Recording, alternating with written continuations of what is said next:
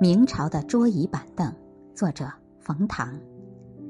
为什么明朝的桌椅板凳最牛？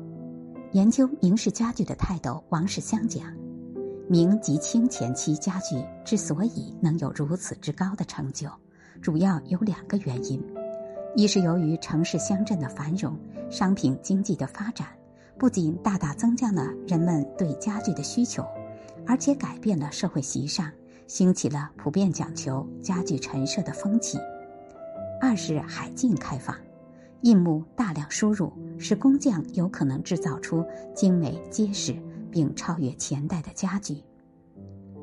为什么我们到现在还喜欢明朝的桌椅板凳？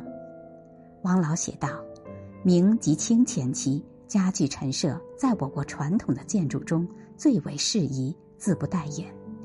不过出乎意料的是。我曾见到几处非常现代化的欧美住宅，陈设着明式家具，竟也十分协调。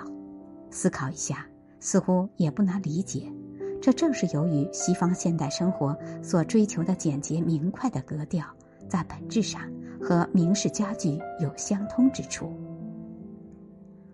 明式家具的简洁契合后现代的极简主义，少就是好，越少就是越好。见过周公侠刻在一把紫檀椅子靠背上的文字：“无事此静坐，一日似两日，若活七十年，便是百四十。”意思明确，五色炫目，五欲乱心。说到底，还是静以修身，俭以养德，心不乱，一切就都有了。